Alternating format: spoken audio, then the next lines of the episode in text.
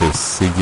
امروز ما نمیگی پشت میکروفون داری مرغ میخوری مردم دلشون میخواد عجب یعنی چی؟ خب برم بخرم مرغ دیگه خب اه؟ خاویار که نمیخورم که این مرغ لاکردار اصلا سرپاینی نمیشناسه میریم چوکولیتو با آقا خروسه میکنیم ها اه، حالا هی-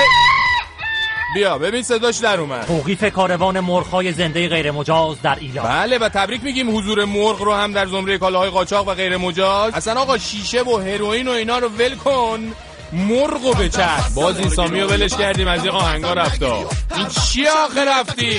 این چه موزیکیه اگر مرد خانم خانم مسلمون ابراز نیاز کرد روایت حتی روی شطور فرشید بابا تموم شد بیا تو تموم شد سلام علیکم حال شما خوب هستین رادیو پس فردا رو آقا میشن دمت گرم ببین یه ذره این ببین وایس کتک بخور یه ذره بذار من زندگی من درست میشه اشکال نداری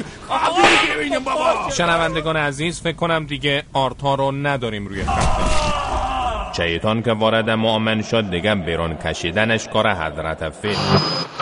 خانواده ها جوان ها تولید مثل را زیاد کنند نه نه این بیانیه‌مون نیست اه، یعنی چی حالا اه،